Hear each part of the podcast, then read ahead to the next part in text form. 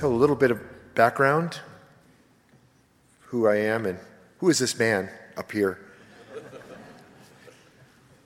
And because uh, there's a story in there, and not, not to talk about myself, but to, the story of what God's leading. And that's the good part of stories, yeah? Amen. Okay, well, background is, is I was raised uh, not in the faith, and raised in a religious home, not a spiritual home. We, not at all, uh, sort of a Roman Catholic Irish fighting, you know, fighting Irish. Okay? If you know, some of you may have come from that, you know what I'm talking about. And uh, spicy family, I would say, okay? And then we were a, a military family of seven children. Five of us went and did army careers, military careers. The other two married military. My parents met in World War II in the military, and so I went into the military like the rest, good duty. Went to West Point and became a paratrooper. Was, and in that time, my first assignment as a young man, I was about 24, 23 or 24, met a man who had just become a Christian and actually, as odd as it sounds to Anabaptist thinking, I became a believer in the military. I, I'm learning something about myself. Most people go in through the front door. I come in through the back door backwards and go, How did I end up here? I, this happens all my life, okay? And the man who witnessed to me, uh, I actually at that point was quite an athlete. I, I was a football player, wrestled, I boxed for a time, and this guy tried to witness to me, and I bravadoed him back, and but yet I saw his life. I saw his life. He was trying to shape his life to the Word of God. That's what I saw. And so, what do you do? I swiped his Bible.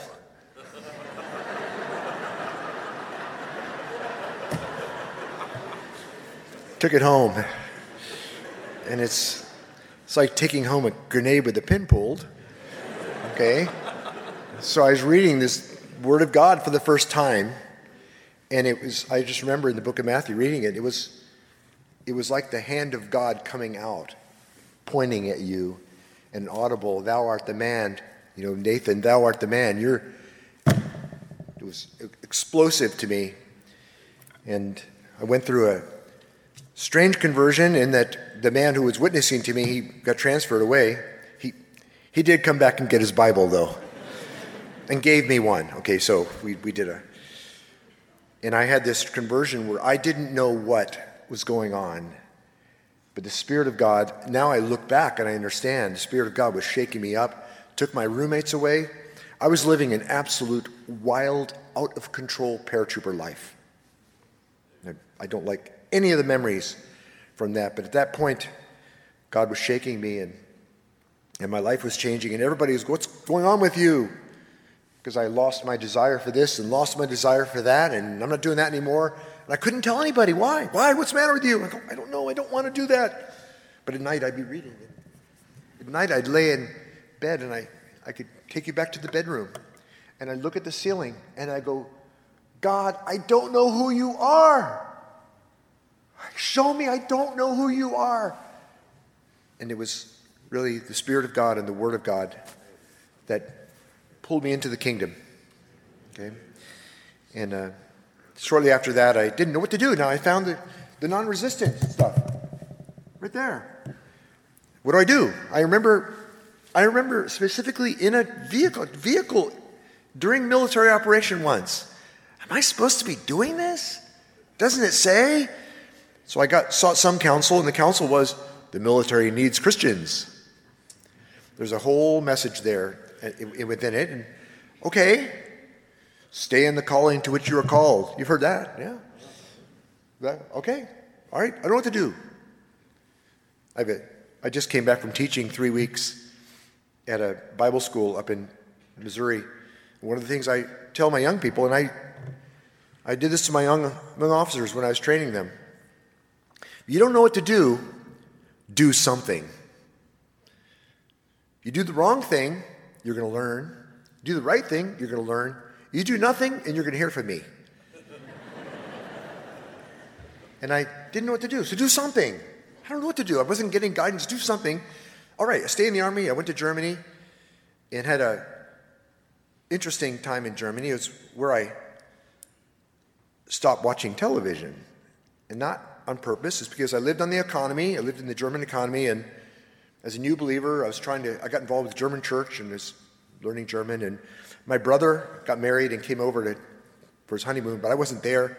I was in field operations, so I arranged for him to come in, and I came back and saw my brother, and it was nice to see him. But he, you know, he's talking to you. You know, you're talking to somebody, and there's something going on, and he's talking to you, and he's yeah, yeah, it's nice to see you. What's going on? I finally go, what's going on? he goes, uh, I plugged your TV into the 220. So I had a TV. And I, I said, oh, it's okay. I, I don't, I couldn't get the German airwaves anyways. I couldn't, I couldn't watch it. I was, I'd stopped watching because of that.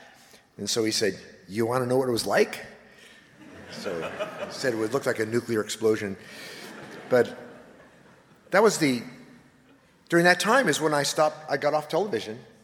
Not, not purposely, not like I'm this great guy who figured it out. I got off TV. And I think uh, outside of coming to Christ may have been one of the greatest things that the Lord led me out of because I was very mediated. Unfortunately, in my childhood, my first pictures of my, are of my dad taking pictures of me on the, on the carpet, you know, watching television, my hands, head in my hands. So, in any case, let me move on here. I didn't know what to do, stayed in the army. What do you do now, ministry wise? Well, I got involved with youth work, and I, I gave pretty much 20 years of my free time doing youth work. So I did Young Life, Young Life, Fellowship of Christian Athletes. Some of you know what I'm talking about. Youth for Christ, military community youth. I, everywhere I went, I was getting involved with youth ministry, and uh, and I'll show you how that led me to some positions on media. But from the Army standpoint, what do I do? They, the Army, I didn't know what, do I get out? What do I do? And the Army offered me grad school. Oh, I'll take that. So I went to grad school, became an IT guy. Sort of mathematician at first, math, computer science type. And then later on, they sent me back to school again. I became a, you know, got in, in IT and became a computer simulation developer. Basically, video games for the military. Some analytical, mathematical ones that just spit out numbers for you for planning, but also virtual reality stuff. Now, this is in the uh, late 90s, early 2000s, and became a simulation specialist. Actually, set up a, a school for uh, simulation for the military, heavily involved in that. And back to my faith side, so these two things going on. I'm doing youth work all along, doing this youth work trying to win high school students to the Lord. In the public high schools, actually was on in my spare time was uh, on staff at a high school for coaching. I was coaching uh, football and swimming, and I had students to my house all the time. Actually, kind of scared the neighbors sometimes. Had to, practically the whole football team would come to my house. So I was uh, trying the best I could to win them, with success sometimes, sometimes not. You know, two verses that became very strong to me were, of course, the two of the Great Commissions in Mark go preach the gospel to all people. Oh, let's go to it. Go into all the world and preach the gospel to every creature. He who believes and is baptized will be saved, and he who does not believe will be damned. That's scary. A man took the risk to this man full of bravado. I actually, I actually grabbed him one time and, and took the chance and witnessed to me. And I thought, I've got to bring the gospel to other people. And then in the end of Matthew, the other another one of them. There's, there's five great commissions there. All authority is, has been given to me in heaven and earth. Go therefore and make disciples of all nations, baptizing them in the name of the Father and the Son and the Holy Spirit, teaching them to observe all things that I have commanded you. And lo, I am with you always, even to the end of the earth, and end of the age. And I, this is it. If I didn't know anything, I knew that. Where do I go? And got involved with high school, Sunday school. I actually got told to do it by a, a senior officer. Young man, you should be teaching Sunday school. Yes, sir. So I did it. it launched me into this. And at one point, I was really into, into this. I thought this is my life. I thought this is my purpose, teaching young people. And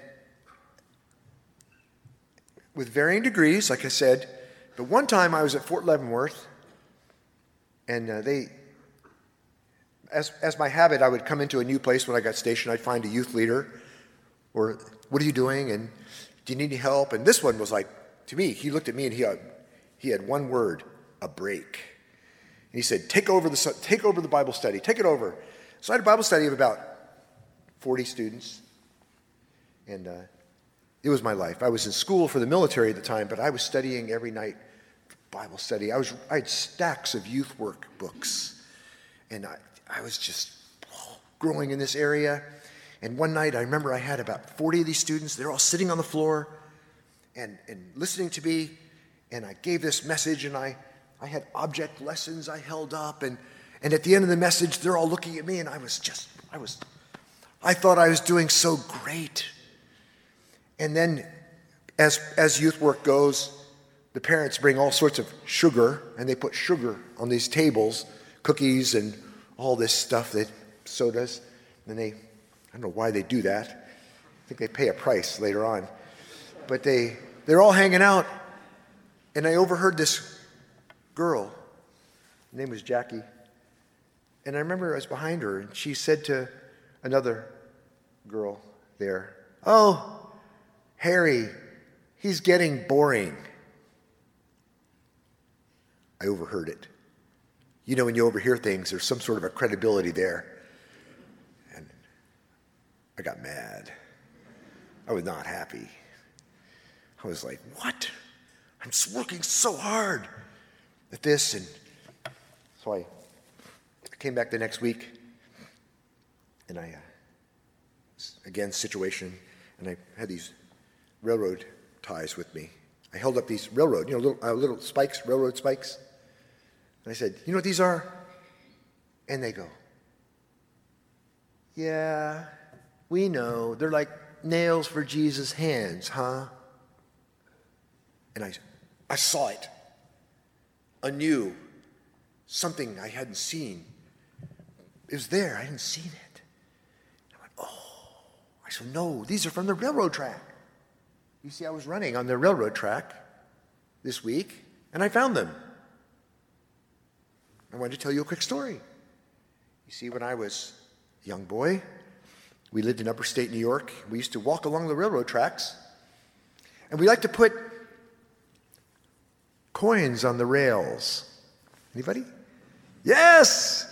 You want the train to run? Yes! You know, you want to, because they run it over and they squash it and it's big and it's really fun. And so we would go up there and we would put our, our ear on the rail to feel the train because it was in the mountains. There was all cut through the. You couldn't see the train coming. So we actually you could feel the train coming. And one time, I put my ear down there, and I felt it, and I looked up, and there was the train.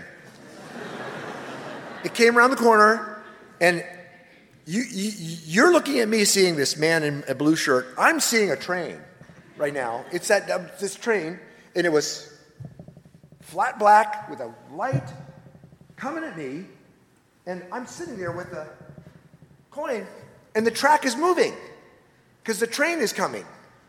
And you know what happened? Now, I have all this youth there. I, I pulled out an air horn and went, bah!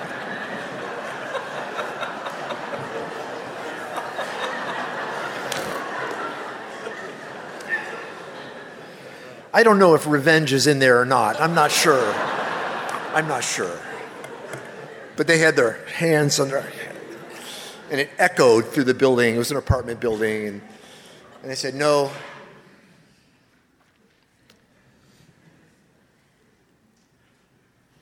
I'm here to get you off the path of judgment. The locomotive of God's wrath is coming. And I'm trying to, with anything I can do, get you off the path because the judgment of God is coming. And when I teach you and work on these things, you criticize me for being boring?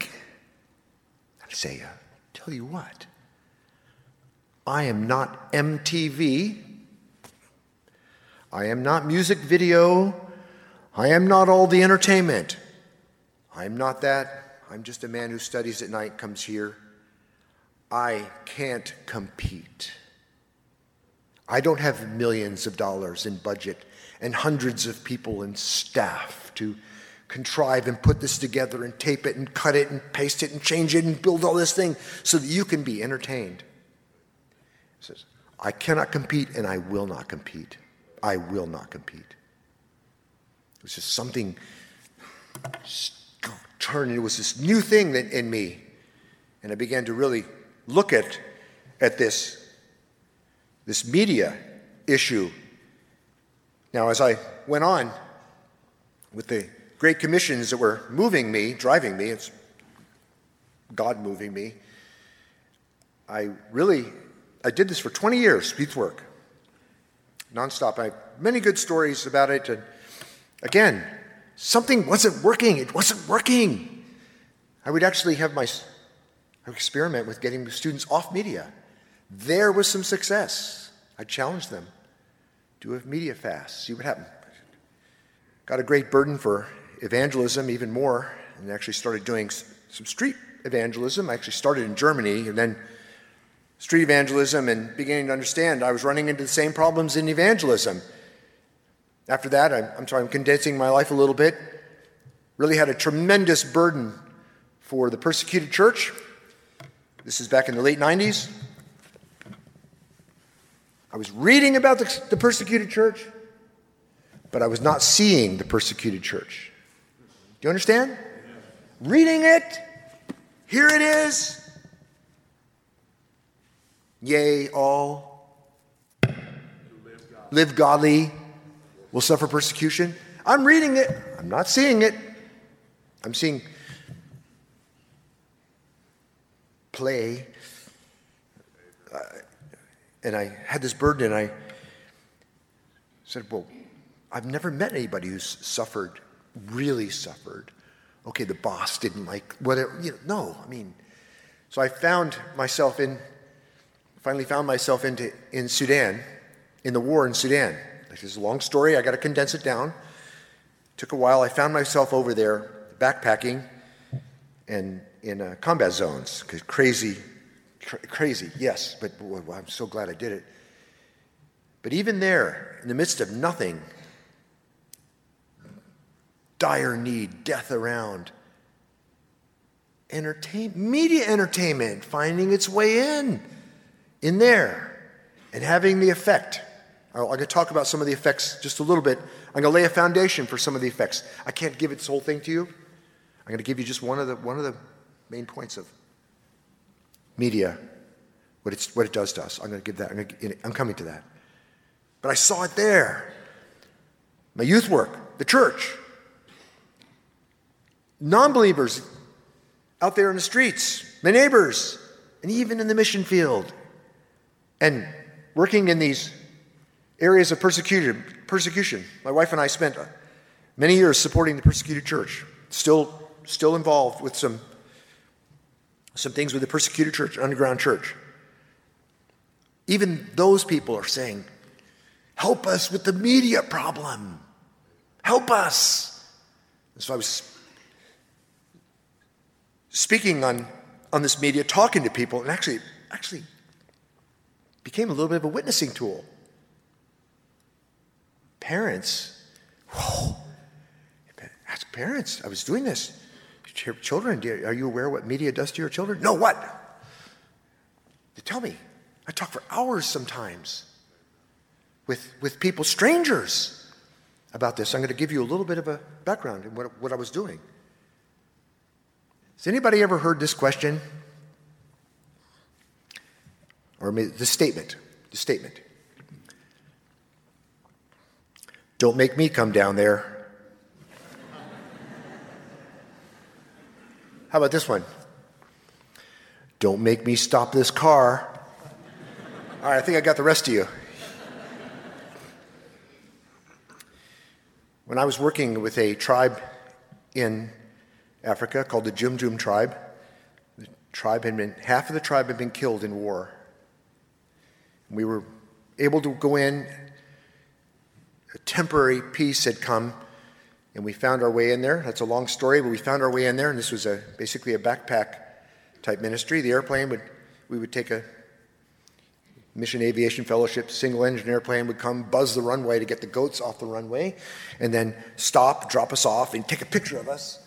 And then we take off. He'd say, Be back here in three weeks or six weeks. You better, you, you have to be here. That's it. He's going to land. You're not there. He's gone. No communication in this part of the world. So I would uh, work with these people. Most fascinating when we go into war zones because people's needs are open and their openness to the gospel is there too. Fascinating. And I used to go around and tell stories with them. They're storying people. Actually, was helping develop a written language for this tribe. Little as we could do, we did as much as we could, even though it was little. And uh, I would go to a new portion of the tribe. This is a this is a, a Muslim animist tribe, and I would ask them this question Why is life hard? Why is it hard? Death, starvation, famine. We were bringing enormous amounts of just grain in because of the famine, war, death. Brought a doctor with me. Doctor, I used to bring the the uh, flight surgeon from Air Force One. Got him. He was coming with me. Him handing me a baby, a doctor handing me a baby. I can't do anything. Death was everywhere. So it was a great question for them, and I would explain. Okay. It's okay. Let's start from the beginning, and I would go through the story of creation, Go right to Adam and Eve and Satan, and then right into Cain and Abel, death and fighting. And I built it on through until finally God destroys the world and starts with, again, Noah, and we have problems again. And he starts with people and he brings the law and he's going to shape these people, and they still constantly breaking it and a hard heart towards God and rebellious, stiff necked people. It's constantly going in until finally he came down here. He came down here, praise God. He came down here. So he's down here. Now let's get some context for this. We have a situation where the Lord God, Almighty, infinite, eternal, omniscient, above all, the most the highest authority there is, has shed his glory, some of his attributes, and comes a man and stands on the earth. We have the Lord God Almighty standing on the earth. Wow. He came to the earth, he came to his people. He came to his people, and he came to the leaders of his people. He didn't just go show up somewhere. No, he focused in. In Matthew 22, we have a little story where he's in a little bit of a situation with some of these leaders. Verse 34 And when the Pharisees heard that he had silenced the Sadducees, they gathered together. And one of them, a lawyer, asked him a question, testing him, saying, Teacher, which is the great commandment in the law? Now, stop there. He wasn't asking because he just wanted some information. This was a test. Do you see? I think it was a trick. They wanted to confound him. You know, they did. They do that now and then. What's the first and greatest commandment? And by the way, who are they asking? The Lord God Almighty. Amen. We should be listening, yes? We should be listening to the Lord. We have just, in a sense, asked God, what is number one? Now, they wanted to confound him. They're hoping, I think, I think. Well, if he said uh, adultery, what about murder? Well, if it was murder, what about blasphemy? Or what about all these other? I think they were going to try and play with him. But still, we have an opportunity. Put yourself there. The Lord God is on the earth. We, humanity, ask him, what is number one? And he tells us, doesn't he? He says, You shall love the Lord your God with all your heart, with all your soul, and with all your mind. This is the first and great commandment. And the second one is like unto it You shall love your neighbor as yourself. On these two commandments hang all the law and the prophets. Okay, we got it. Number one, love God with all your heart, soul, strength, and mind. Number two, love the neighbors as yourself. First four commandments are about loving God. First four in the in, in Exodus. Second six commandments, loving your neighbor. You you you get this. I'm, I'm not getting into it, but the rich young ruler, look at it. Look at it. He missed the first commandment. He went after the second one. No, I'm sorry. Yeah, he went after the. He, it's, it's, it's, it's there. I've spoken to high school graduations on this. Actually, got asked, asked to go speak at high school graduation. Opportunity. You understand that there's a problem here. What is the issue now with media? It's this. Just as in the military, when I was in the military, you're never given a mission without giving the assets. I don't say go take this hill or do this operation. With what? Service and support. What are your, what are your needs to get you there? God commands us in this it, it boils down to one word. For me, one word. Relationship. It's about relationship. Relationship with God, relationship with others, I make this statement. I, it's not a, I don't want to say make a theological statement or a philosophical statement, but it's enough to, enough to grasp this. The purpose and context of life is relationship. Amen. I add one, I'm adding one in there also. I don't know if I can get to this today. Another whole concept here. Purpose of life, the purpose, context, and duty of life is relationship.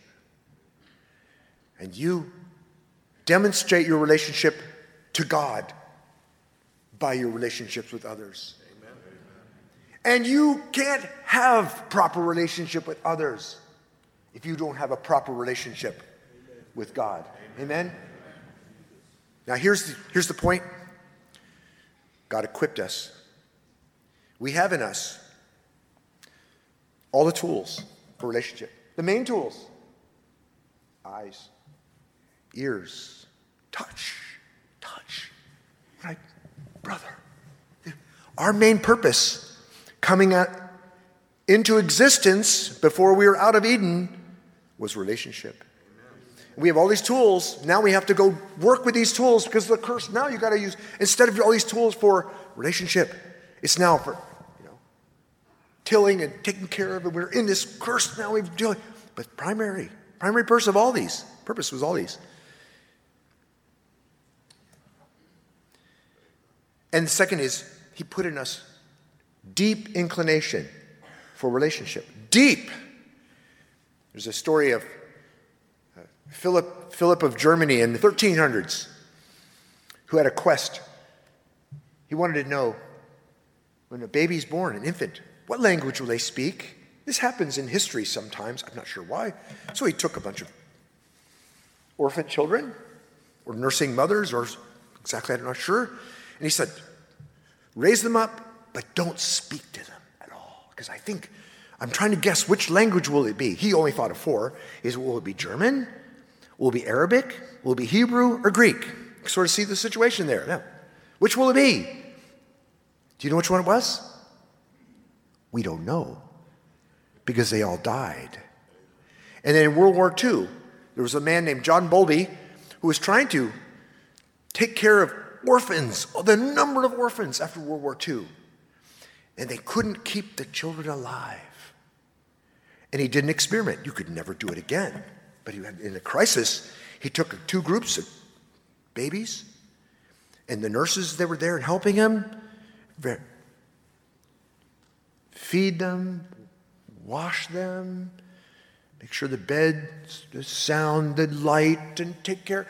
This one, same thing feed them, wash them, the temperature. This one, pick up and hold every day.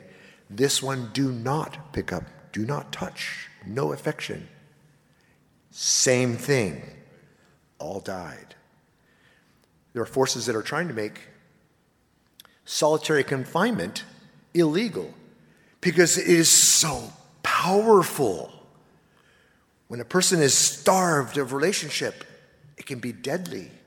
This is what God has put in us. Now, here's the point, and I, I won't have time to develop this completely because I want to get on to another topic, but this is a foundational point.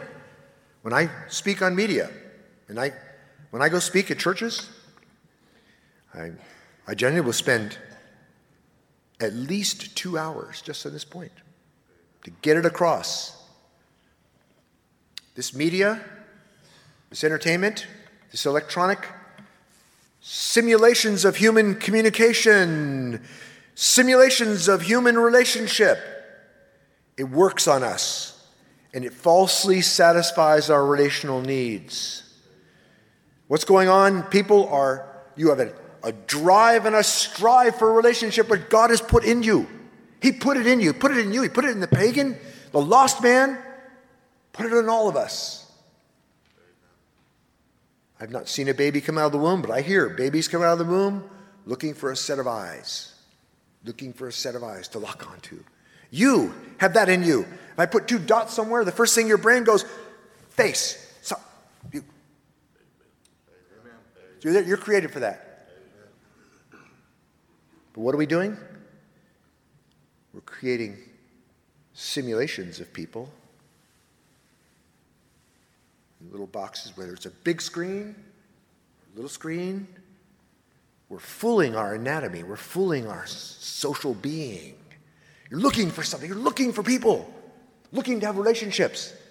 And the issue is, we've got these little devices, big devices, falsely satisfying our relational needs to the point that we don't need people.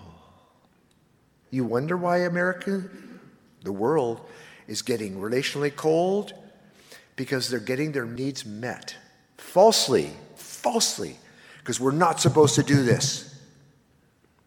You're supposed to be in relationship with people, the neighbors, not devices. Amen? This is the issue. It's like being very, very hungry for steak and getting Twinkies. It's not good for you.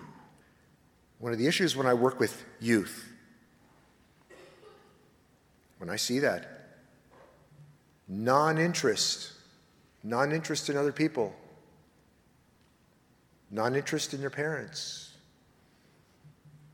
That's one of the biggest indicators. Now, I've been working in this stuff for a long time. I'll put this out the beginning. I never tell a church anything I see, but I've been to many churches. I've spoken now at maybe 65, 70 churches on this topic. I come into churches that say they don't do media. And I come in, and I can, and the first, the first group I look at, you want to see, you want to check the health of a church? Where are the girls? Youth girls, mainly young men. You can, it, they telegraph it. They telegraph their media use. And the, the first one is disinterest. Second point this media stimulation is so powerful. Now, those little media devices or big devices can put out so much stimulation. Relational stimulation that you can't handle it. You don't know it. The things that that media is doing into you, you don't know. The way your brain is trying to process stories, cause and effects, and all that, you don't know the things that go on in there. Again, I, I need a week to go through and explain, but I'm just covering, covering a little bit of the surface. This is what I do when I'm witnessing to, to parents. I, I give about this level. When I'm going to the people of God, I go much, much, much deeper. I need, I need that, need that time. But it's super stimulating the person to the point that the threshold for relational satisfaction is too high for a human to meet. In other words, that stimulus that you're getting is raising your expectation like a bit a bit like the way drugs work. Someone's on drugs. Oh, I think I'll just do one pill a day. No, we won't. I'll just do one marijuana cigarette or what do we call it a day. No, you won't. I'll just do a little bit of this meth no, you won't. It's always, right? Always. The same thing. I want that stimulation. I got that stimulation. I want more. So we allow ourselves to be blasted by artificial relationship, extremely powerful, stimulating. And what does it do? It makes us think people are Boring. Do we hear that? Boring. What's that from? Those of you who have been to the mission field where they have no media, it's not a concept. Boring and cool, they're not, they're not concepts out there where there's no media. It's a, it's a mediated culture. It's mediatization is the term that have this boringness. I worked with, again, I've worked with many students over the years, and one of my surprises was when I was doing high school ministry. This is a bit before, before the cell phone stuff. I would always try to take them out, camping or get, get them away so we can have some good quality time. And one time I, I took them, took them to the beach in the, in the, in the springtime. It, wasn't, it was just couldn't go out swimming or anything. And we had gotten two different condos or something like that. That's when I learned more about what they do on Saturday mornings. Guess what these teenagers, up to 17 year olds, do on Saturday mornings? Cartoons! And I realized these, even the parents that are controlling their children and keeping them away from the media, Saturdays, let them go. So they were getting up, of course, we do it now with this, but get up, watch cartoons, and then watch this TV show and eat some and watch do, do all this media consumption all day, all afternoon. Watch movies and television. And at night they go to two movies. When I was working with them, this is some years ago now, they watch a movie, go to McDonald's, go to another movie. They get home, they watch Saturday Night Live. Anybody remember that? Saturday Night Live? They watch Saturday Night Live till 1 o'clock in the morning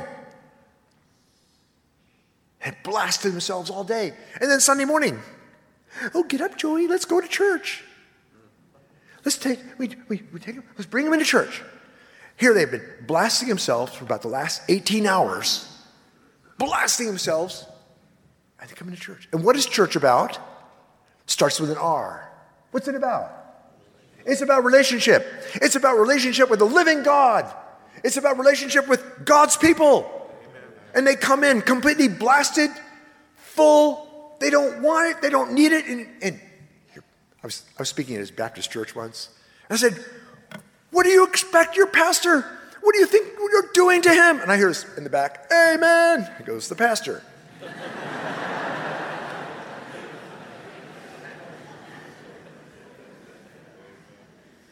you, you wonder what's going on out there in popular Christianity, pop culture Christianity? The madness? The laser light shows, the sounds, the smoke, the. They, I, I'm sorry, my wife doesn't like this when I include her. We went, we were just visiting the area before we moved there to Virginia Beach. And so let's go try some of the, let's go try some of those churches. We haven't been to, went to one church, and I wouldn't say it's just her alone, but we got carsick. Just, just this, you know.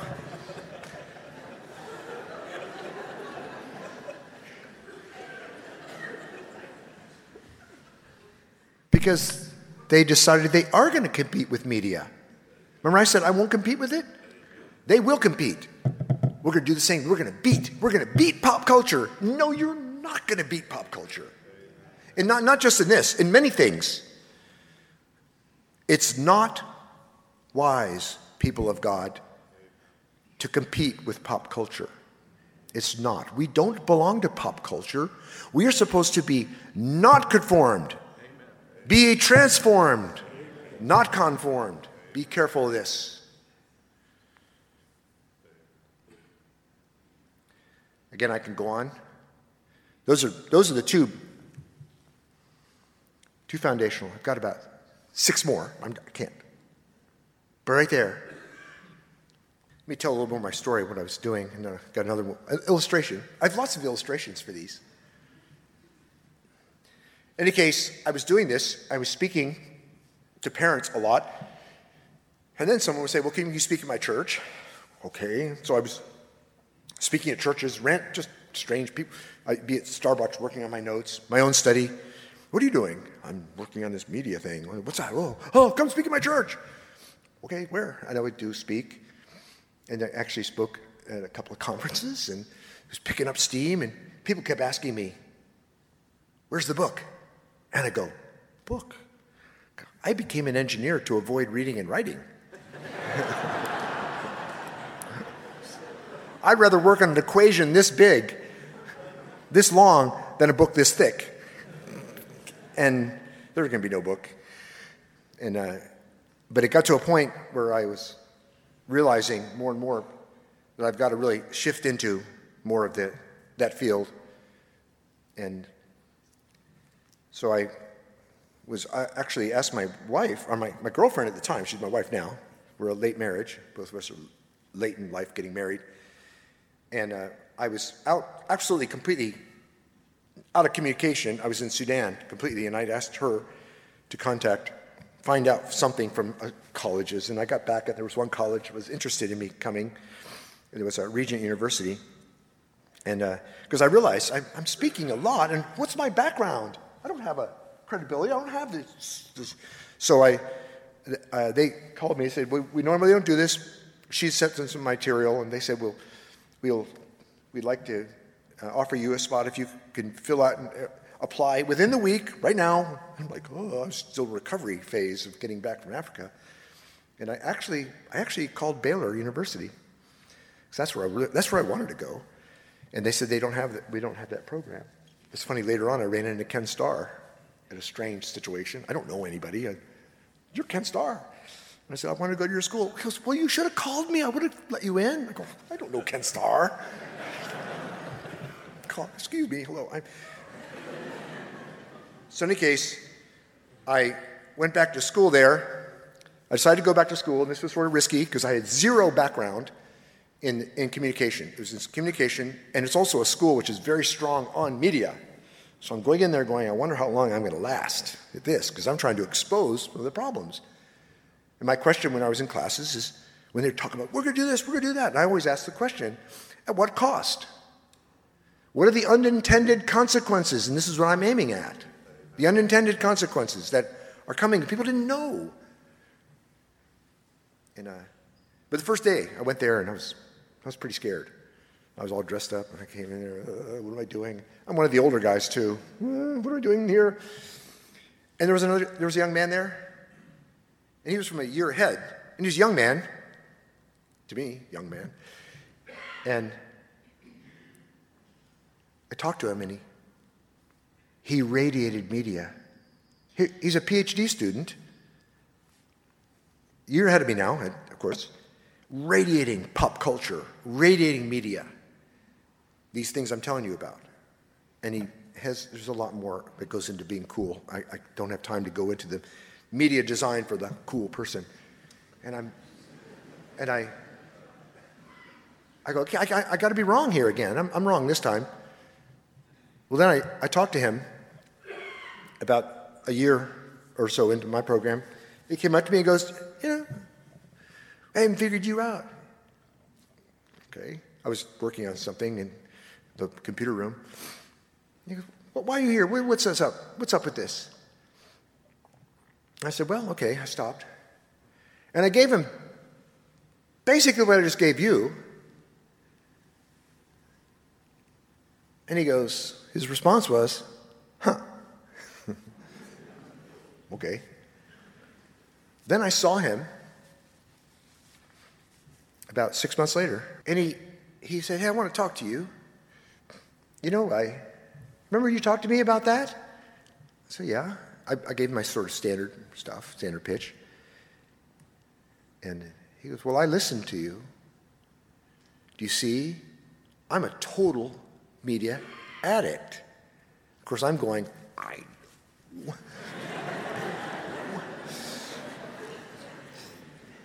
and he said, I watch TV, I watch movies, I don't have friends. And he didn't. I know why. And he says, You know, so I, I went, I did a six week fast from media. And then I went home to Texas, somewhere here. And I was home for uh, 10 days, and my parents kept thinking, kept asking me, What's wrong? Are you okay? And finally, at the end, he goes, Why are you asking me this? And they said, Because this is the first time in 27 years you've showed any interest in us. That you sit down and want to talk to us. We keep thinking that you're going to drop the bomb on us that you've got a disease or you what, are, what is it? You know, because you were interested in us. Something happened when he detoxed. And I do this with students. Get them off media. It takes a week. I can tell you it's pretty it's a it's a miserable week. I take them camping or take them out. It's a miserable week. And then they have this new, that's like a new birth almost. People. Okay, so all right, I want to I want to discuss something else,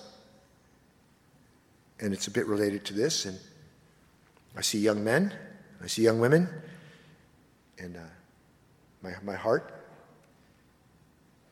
torments torments me sometimes. About young men, young women, they're the future. That's it.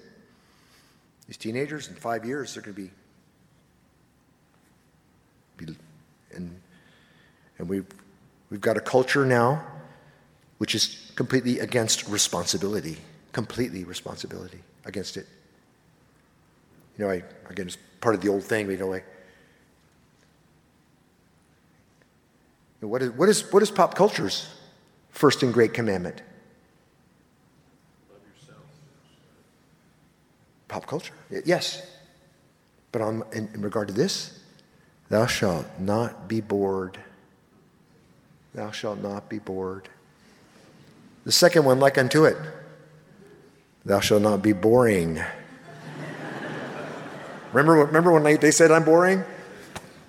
Pop culture.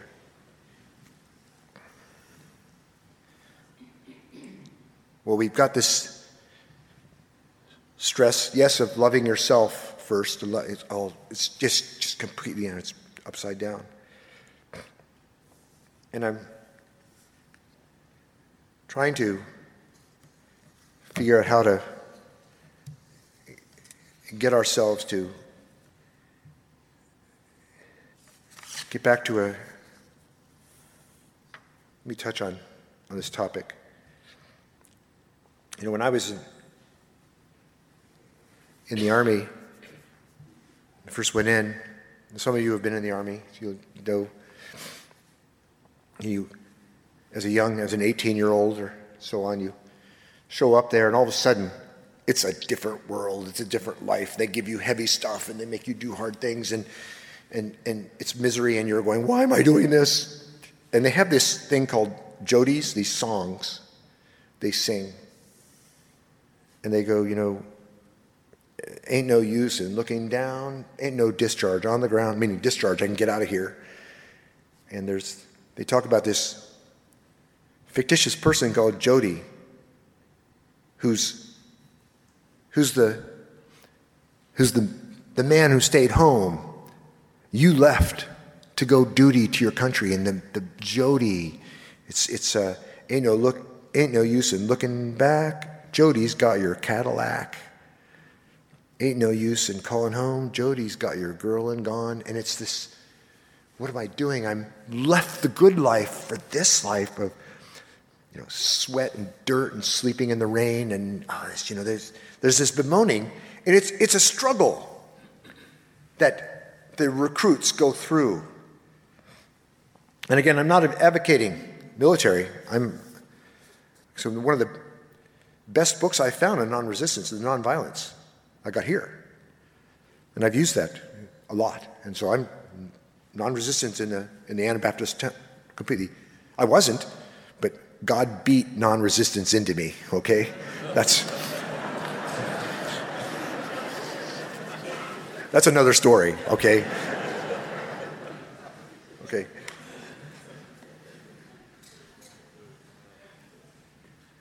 But it's a struggle that young men are going through in the military. I'm wondering if we're lacking in a similar struggle.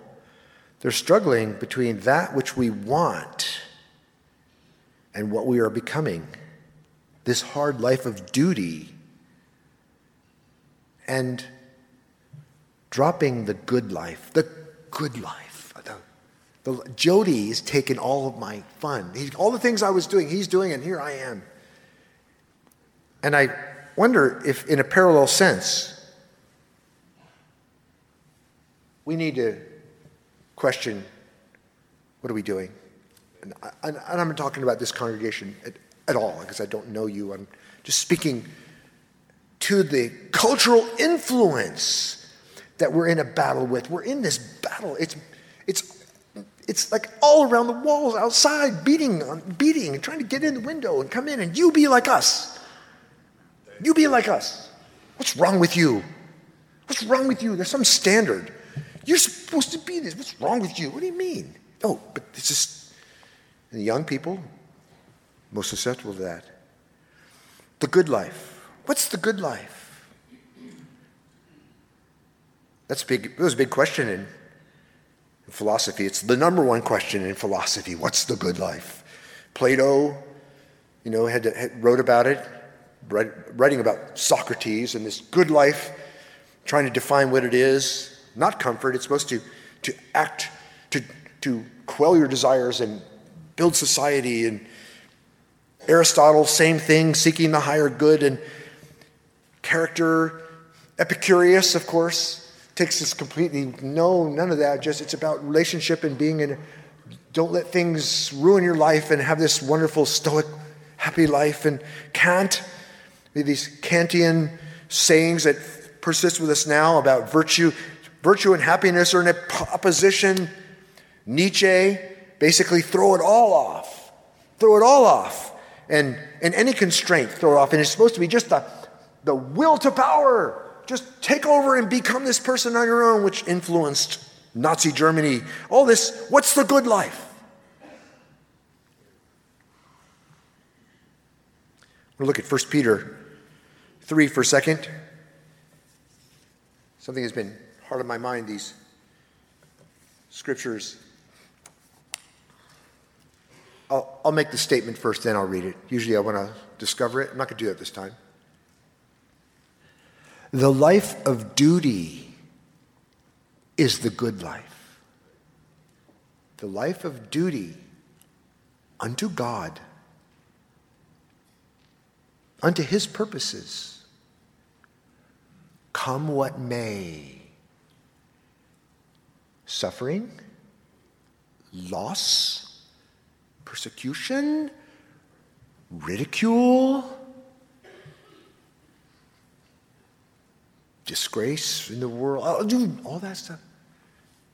The life of duty is the good life.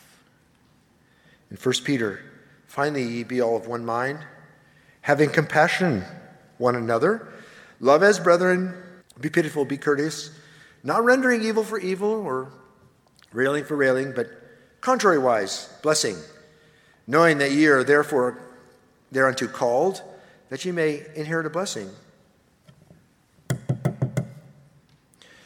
For he who would love life and see good days, let him refrain his tongue from evil and his lips that they speak no guile.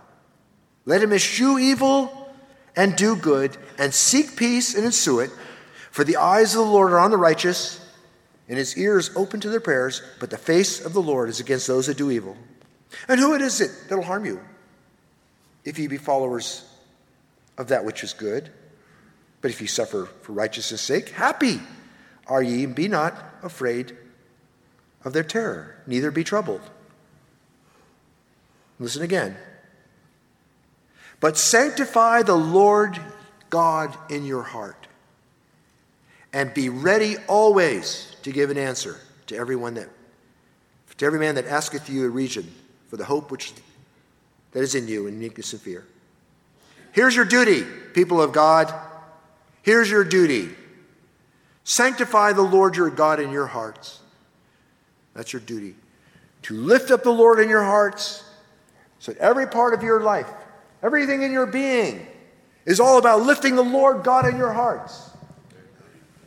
From Sunday at 12 noon until Sunday at 11:59. Lifting up the Lord and being ready. And being ready means preparation. It means repetition. It means practice. It means taking in the right things, contemplating.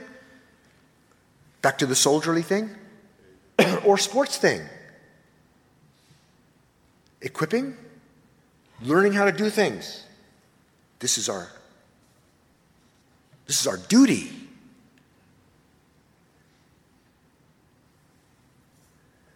You know, there's times when we saw some situations that point to this. Luke 17, when he was talking with the disciples and they had asked him, they said, Give us, give us faith. And he says, If you had faith, you could do great things. And for time's sake, I'll go boil it down to the last verse. So likewise, when you have done all those things which are commanded to you, think soldier like for a second, okay? When you've done all the things that the commander has given to you, the commander in chief has given you to do, you say, this is another command. You say, We are unprofitable servants. We have done that which was our duty to do. Have you grasped your duty? This lift the Lord up and be ready. The three aspects of my life over the last few years, I'm, always trying to boil down what is, what is most important? What is it? Almost like, Lord, what is number one? And, and, and in this life of duty of serving the Lord God, of lifting Him up in our hearts and into the world and before people, and being ready to engage this, it comes down to three little statements for me win souls, win lost souls who are on the railroad tracks of the judgment of God. Win souls, make disciples, make disciples. Pause for a second here. Duty, make disciples not an option. Not an option. I ask for young people.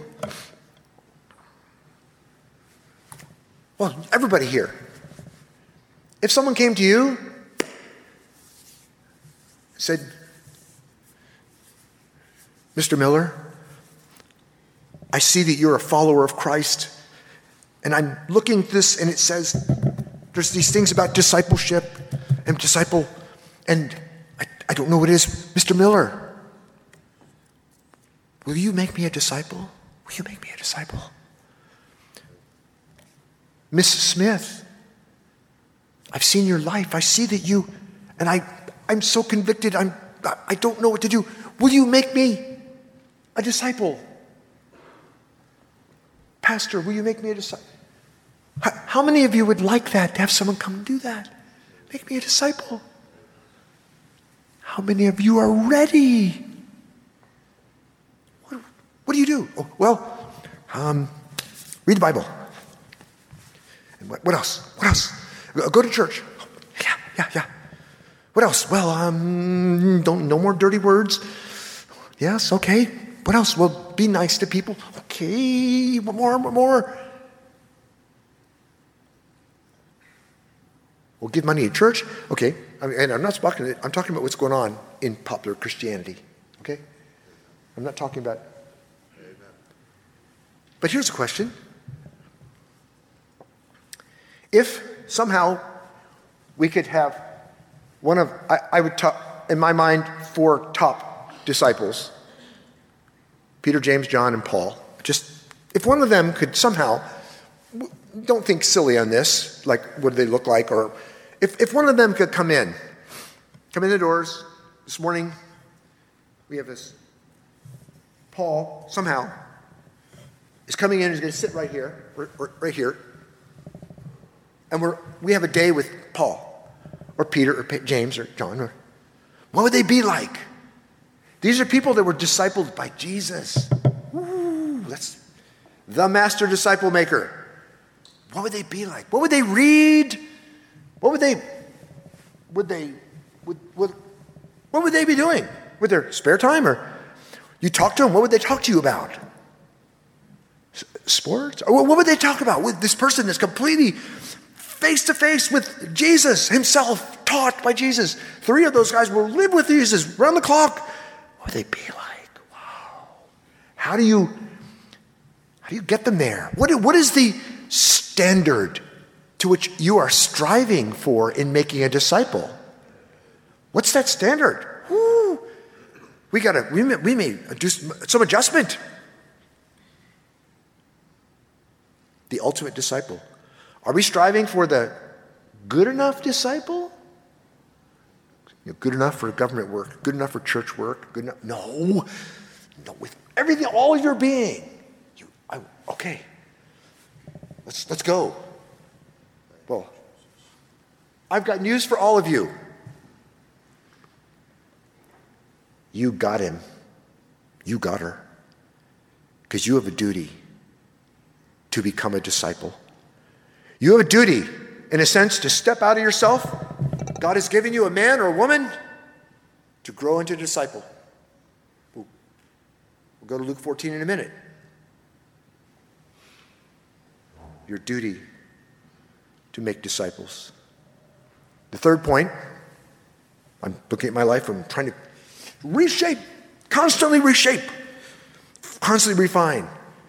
Win souls, make disciples, build sacred community. Build sacred community. I would say, from my observation, you're onto this. You're on.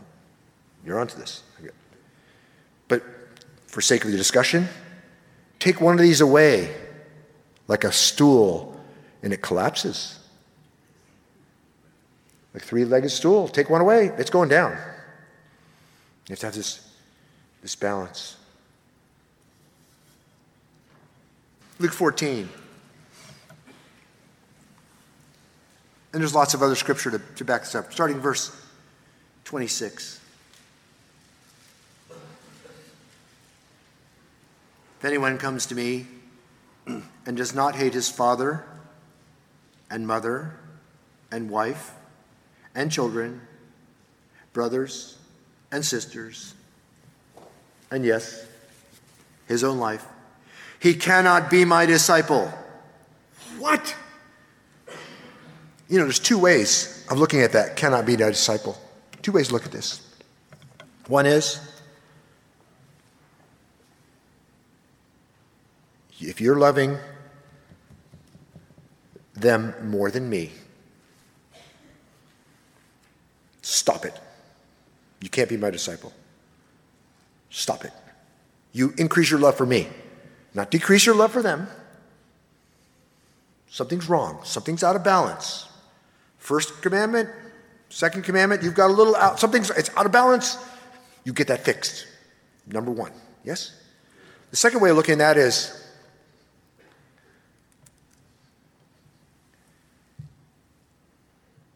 this person, this person loves their family more than me. This person loves their wife. They love, they love everybody more than me. They love his own life more than me. That, that can't be one of my disciples. That can't, that can't be one of mine. Not that. No, look at them. Look at their loving. That can't be one of mine. Pretty powerful here, isn't it? 27. Whoever does not bear his cross and come after me cannot be my disciple. Bear his cross. Yes, you know, you've heard this the cross of death to your own life. You are not your own, you were bought with a price. Therefore, you don't live for yourself. You lift the Lord up in your life and prepare to give answers. That's your duty.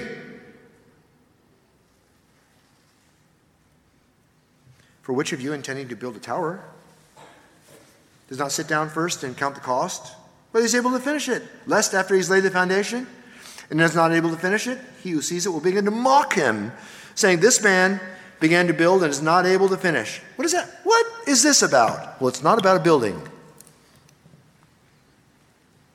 Lord, I will follow you, but let me first. Foxes have this. You're not even going to have a pillow.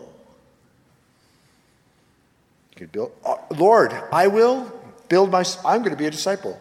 What? Count the cost. It may cost you everything. Actually, it should cost you everything because none of it's yours anymore. You are dead. For we died.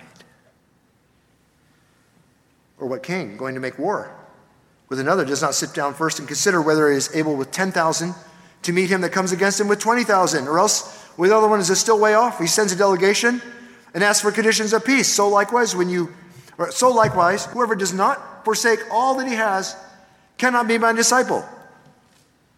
In other words, you're coming up against a huge army. The armies of darkness want to take you down. You as a church, you as an individual. Are you ready to go into mortal combat? Have you prepared yourself? Have you become ready for battle? If you haven't, you know what? Quit. Basically, stop. Just stop and make peace. Make peace with them. You're not going to fight to the end and willing to take that, it's, it's war. It's not play.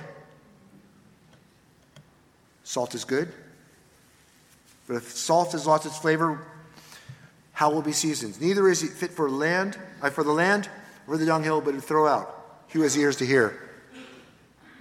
Let me just do a couple more verses here on this, this duty. Acts 5. And to him they agreed, and when they had called the apostles and beaten them, they commanded that they should speak, they should not speak in the name of the Lord Jesus Christ, and let them go.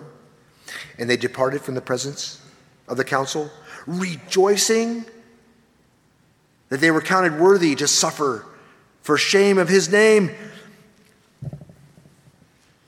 They're losing. They're losing. Are they? They're losing the comforts of this life, the pleasures of this life. We know their stories. They got none of the physical stuff, the bennies. They counted it because the life of duty is the good life. The life of meaning, it's meaning that we're after. Viktor Frankl, if you get a chance to read, you probably mentioned Viktor Frankl. The meaning is what counts, not the pleasure. It's meaning, purpose, duty. Therein is the good life.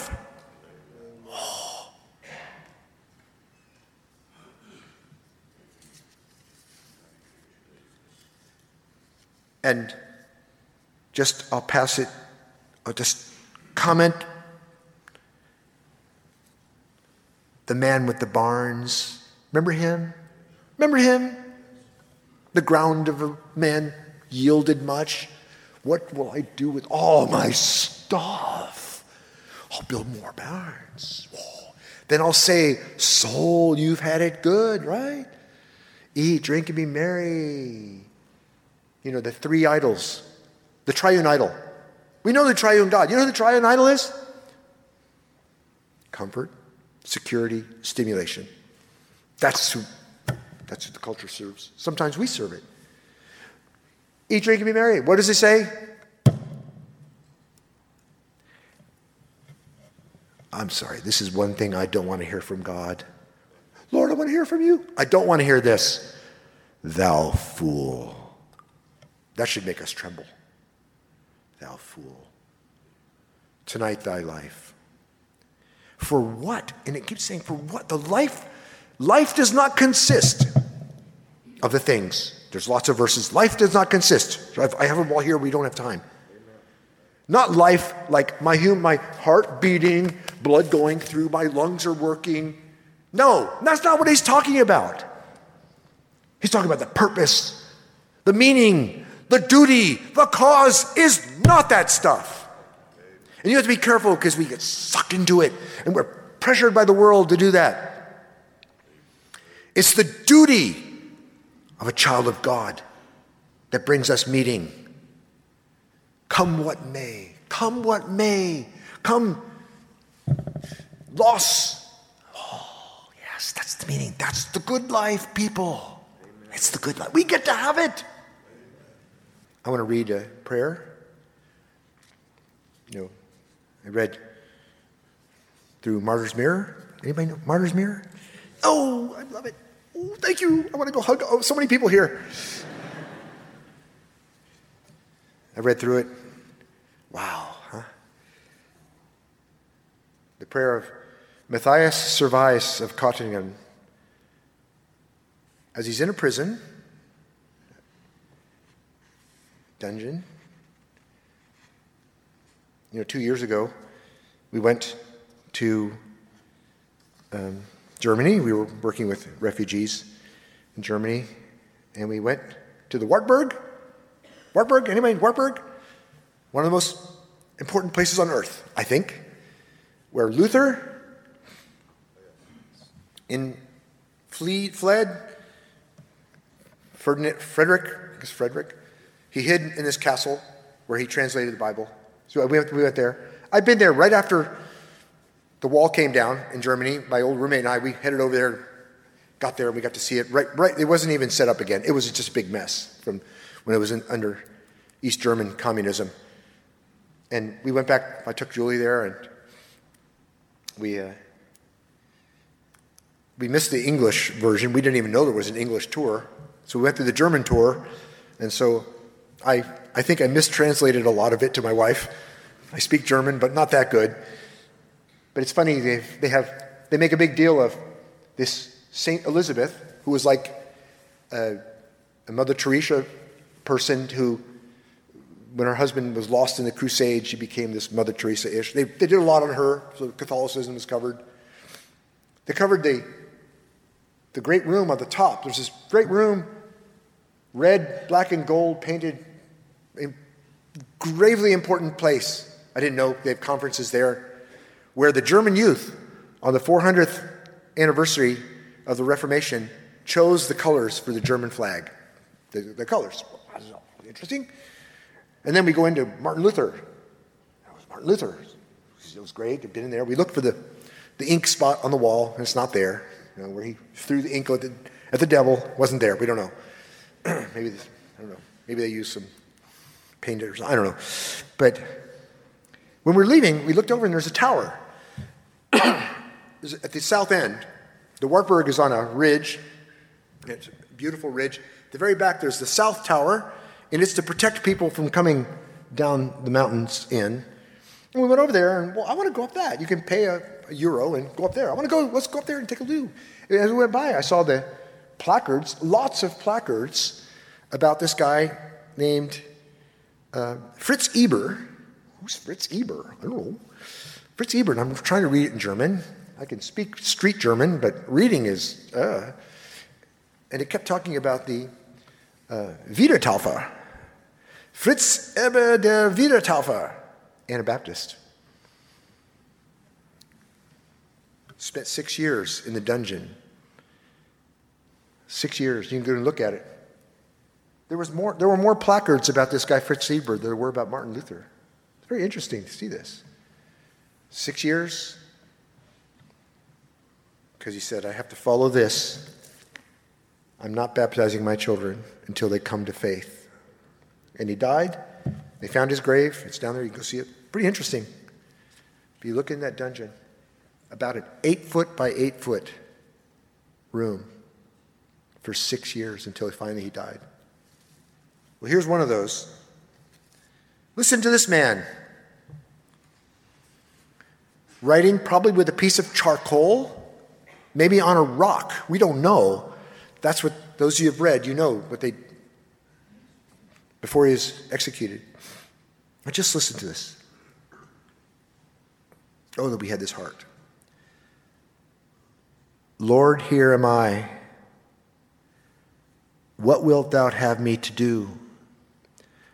For I acknowledge that I owe it to serve thee and to do only thy will with all my ability, yea, with all my strength, so that I am to withhold nothing in this earth, whatever it be, not even my life, nor to refuse in my thoughts to pay thee the willing debt of obedience, which I owe thee to thee, and am to give thee not because I expect a reward from thee, but only that I show thereby that I love thee, so that we learn to hate all visible things for the lover's sake, that we may love him alone above all and may be also loved by him. It was not, Lord, get me out of here. Lord, why me? Lord, I can't take much more of this. Lord, she's, I'm not doing well with her. All these other Lord stuff. This is all just, Lord, all I want, Lord, is to do my duty. That's all I'm asking. Lord, just that I can do my duty to you. Father in heaven, help us to be disciples. Lord, help us to, in a sense, hate all things that would in any way tamper with our first and great commandment to love you with our heart, soul, strength, and mind. and then, to then love others as ourselves. Lord, I ask you that all of us would strengthen in our concept of duty, that we would understand the good life is not defined by the world, not by material, not by honor, not by success, determined by you. And that we would be faithful men and women of duty, willing to suffer tribulation, yea, all. We must, through great tribulation, enter. We'd understand this. We may have to go through a stripping to become that ultimate disciple that we would before you. Lord, we cannot do it without you. We can't do it without you. We need your help. We need a filling of the Spirit. We need a leading of the Spirit. We need an empowering of the Spirit. We need confirmation of the Spirit. We need you to move us. We cannot do it without you. So give us this, Lord, that we become these disciples that you, you call on us for. Lord, bless this congregation increase their ability to lift the Lord up in their hearts, to prepare to give answers to a dark world. Lord, I look forward to a day when instead of a piddly little thousand or so that are here worshiping, It'll be oceans of people calling upon you and thanking you and marveling at you. And that, that we'll be able to someday say, Lord, you gave us works to do. You did the works. We got to walk in these works. Lord, look what you did. You let us be part of it. Thank you, Lord. Thank you, thank you, thank you, thank you. Oh, that we would look and have that vision. Bless this congregation. Bless these pastors. Bless these these young people, these young men, that you would give them a sense of duty like never before. The young women, oh, fill them also unto advancement of the kingdom. In Jesus' name we pray.